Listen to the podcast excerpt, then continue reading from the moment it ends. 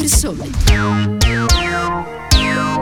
Eccoci di nuovo in diretta, bentornati con la seconda parte di Ora di Punta. Con la nostra analisi ci spostiamo ora in Birmania, dove ormai da giorni è in corso una sanguinosa repressione delle rivolte innescate da quello che possiamo definire un vero e proprio golpe militare, risalente ormai allo scorso primo febbraio. Ne parliamo oggi con Lia Quartapelle, responsabile Europa, Affari Internazionali e Cooperazione allo Sviluppo del Partito Democratico. Benvenuta e grazie per aver accettato il nostro invito. Grazie a voi, buon pomeriggio. Buon pomeriggio. Quarta pelle, dunque il conto delle vittime parla di più di 500 morti, quello delle persone arrestate sopra i 2500, le 2500. Cosa sta succedendo in Myanmar e cosa dovrebbe fare la comunità internazionale secondo lei in queste ore? È in corso una repressione spietata, eh, totalmente ingiusta perché avviene eh, contro eh, manifestanti inermi che manifestano in modo pacifico o comunque si difendono da un esercito che è assolutamente violento. Ci sono stati almeno sette minori che sono morti negli scontri, sette bambini. È stato colpito persino un bambino di un anno a un occhio che si trovava nella propria casa. Questo dà l'idea insomma, situ- di quanto sia drammatica eh, la situazione e di quanto sia spietata la situazione. Io credo che si debbano fare cose. Prima di tutto si deve continuare a seguire la vicenda, a stigmatizzare e condannare il comportamento della giunta militare golpista. Poi ci sono delle cose concrete che si possono fare. Eh, le sanzioni sono uno di questi gesti concreti. L'Italia faccia chiarezza se, come denunciato da Rete Disarmo e da altre associazioni contro, contro gli armamenti, ha venduto eh, armi al regime e fermi, in caso questo sia vero, vengano fermate le forniture. Eh, si può fare quello che ha suggerito la nostra delegazione al Senato, che ha sollecitato il Presidente della Alfieri e Zanda, hanno sollecitato il Presidente della Commissione Esteri a organizzare eh, una missione parlamentare in Myanmar e infine ci sono poi una serie di iniziative di solidarietà e di raccolta fondi eh, in particolare al sindacato birmano, mm. che possono essere sostenute da ogni cittadino. Chiaro. Senta, eh, condanno fermamente le violenze perpetrate contro il popolo del Myanmar. Le atrocità devono finire adesso. Sono parole di Ursula von der Leyen. Secondo lei l'Europa dovrebbe far sentire di più e meglio la sua voce?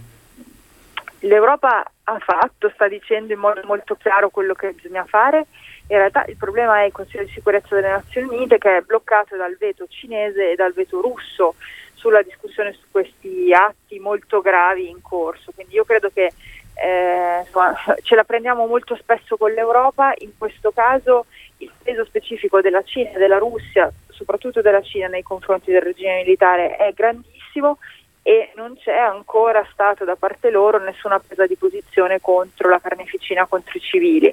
Questo è molto grave, io spero che insomma, eh, con l'aumento delle, dei morti ci sia da parte della Cina una presa d'atto che quello che sta succedendo in Myanmar non può continuare in questa direzione.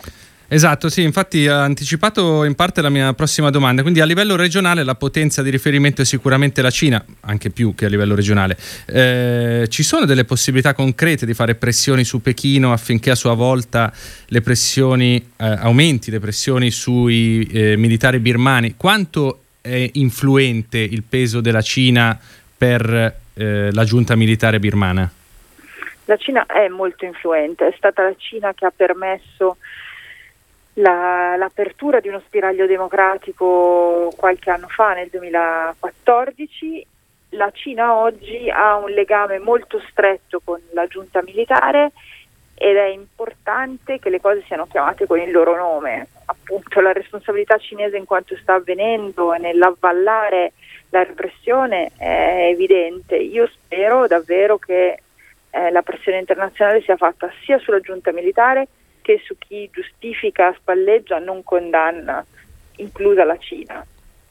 Senta, quello dell'altro ieri è stata la giornata peggiore, è stato ribattezzato il giorno della vergogna, visto il numero altissimo di civili uccisi. Si calcola che dall'inizio del golpe ci siano stati addirittura 50 minori eh, tra questi. Vergogna è la definizione giusta anche per diciamo, una comunità internazionale inerme, ma soprattutto un'opinione pubblica che sembra sempre più disinteressata. Anche forse, diciamo, noi media eh, dovremmo fare un mea culpa eh, da questo punto di vista. Che cosa ne pensa? C'è sempre t- troppo che... poca attenzione, non so come sei d'accordo. Sì, c'è poca attenzione sempre alle notizie degli esteri, penso che in realtà in questo periodo con un governo di unità nazionale per fortuna eh, i media eh, danno meno spazio alle baruffe politiche e più spazio alle notizie dal mondo, quindi credo che ci sia un pochino più di spazio per raccontare quello che sta succedendo a Myanmar. Eh, credo che il nome Giornata della Vergogna sia giusto eh, per una ragione. Sabato era la giornata delle forze armate che è stata celebrata con appunto una repressione più feroce rispetto a qualsiasi altra giornata dal primo di febbraio quando c'è stato il colpo di Stato, con più di 100 morti. Eh, le forze armate in Myanmar ricoprono un ruolo fondamentale anche di carattere diciamo, culturale e nazionale e non c'è nulla di cui, di cui, festeggiare del comportamento delle forze armate, quindi è per questo che nasce il nome giornata della vergogna, che si riferisce soprattutto a quello che diciamo, un corpo che ritiene di, di, preservare il paese in realtà sta reprimendo con, con, nel sangue e nella violenza, dovrebbe provare, quindi è riferito soprattutto a loro. Certo, sicuramente. Senta, prima di chiudere questa nostra eh, chiacchierata, le vorrei chiedere un commento, un giudizio anche personale su Aung San Suu Kyi, icona del movimento non violento pro-democrazia, ispirata da figure come Gandhi o Martin Luther King. Una volta andata al potere ha cambiato approccio nei confronti della giunta, scegliendo diciamo, la via della, o provando a scegliere la via della riconciliazione, avallando anche alcuni atti, eh, diciamo, quantomeno in maniera discutibile. Mi riferisco evidentemente al al, al genocidio dei Rohingya.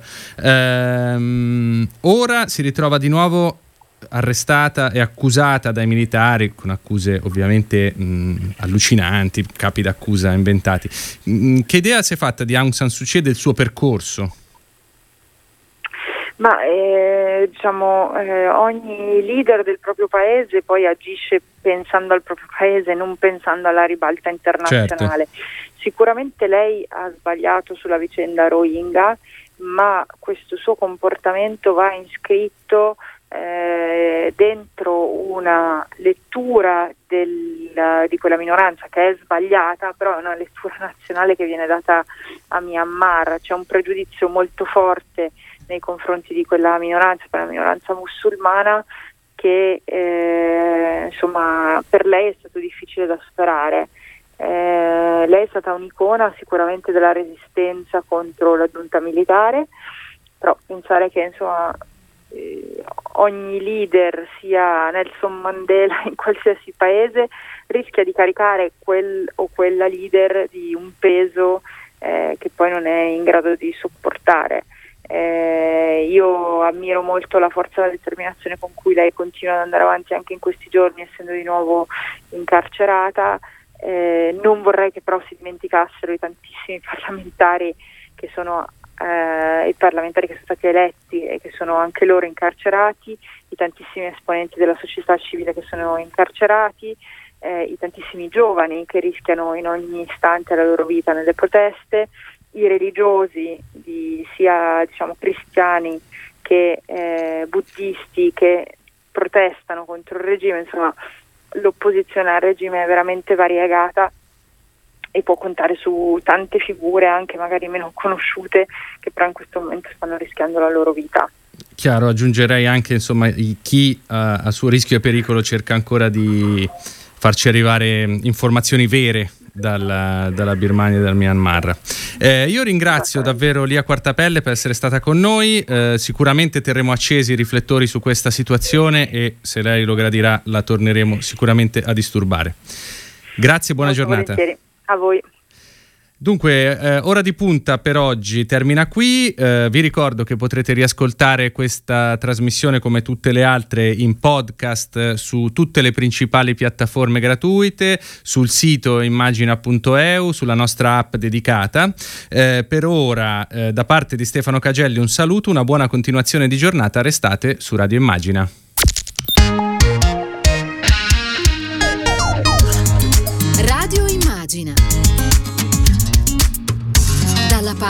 Persone.